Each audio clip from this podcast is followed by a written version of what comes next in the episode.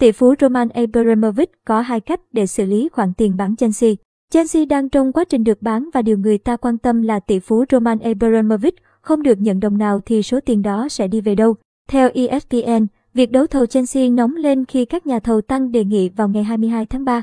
Ông trùm bất động sản người Anh Nick Kennedy tiết lộ, ông đã tăng đáng kể số tiền đề nghị sau khi đã gửi giá thầu hơn 2 tỷ bảng mua Chelsea vào cuối tuần trước. Một tập đoàn khác tham gia đấu thầu, gồm tỷ phú tác Bowley, Hensowitz và Jonathan Goldstein, được cho đã tăng giá thầu vượt qua con số 2,5 tỷ bảng. Chelsea hiện vẫn thuộc sở hữu hợp pháp của tỷ phú Roman Abramovich. Do vậy, ông có tiếng nói quyết định trong việc chọn ai là chủ mới của The Blues.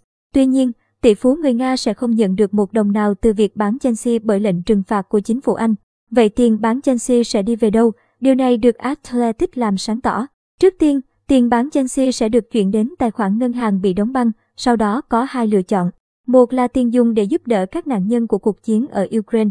Khi Abramovich công bố bán Chelsea, ông cho biết số tiền thu được sẽ được chuyển đến một quỹ để giúp đỡ các nạn nhân tại Ukraine. Chính phủ Anh chia sẻ ý tưởng này nhưng họ không để Abramovich phân bổ số tiền thu được thông qua quỹ trên, để tránh bằng cách nào đó tiền chảy vào túi của tỷ phú người Nga. Hai là, tiền sẽ được giữ trong một tài khoản ngân hàng bị đóng băng, tạo ra lãi suất.